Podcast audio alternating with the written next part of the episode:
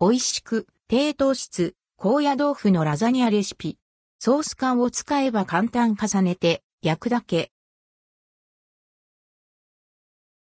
板状パスタにミートソースとホワイトソース、チーズを重ねた濃厚な味わいのラザニア。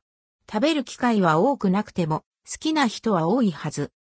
パスタの代わりに高野豆腐を使えば簡単糖質オフ。パーティーメニューにもぴったりのレシピをご紹介します。高野豆腐のラザニアレシピ。材料用意するものはこちら。二人前の分量です。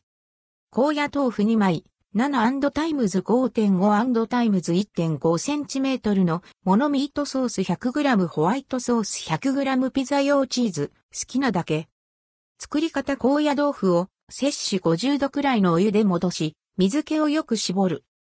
薄い板状になるよう3枚にスライスする。難しければ2枚でも OK。オーブン多用のお皿に、高野豆腐ラル、ミートソースラル、ホワイトソースの順で繰り返し重ねていき、最後にピザ用チーズを散らす。摂氏180度に予熱したオーブンで10分加熱。あれば、仕上げにパセリを散らして出来上がり。高野豆腐のラザニア味は？ミートソースホワイトソースが濃厚にとろけるリッチな味わい。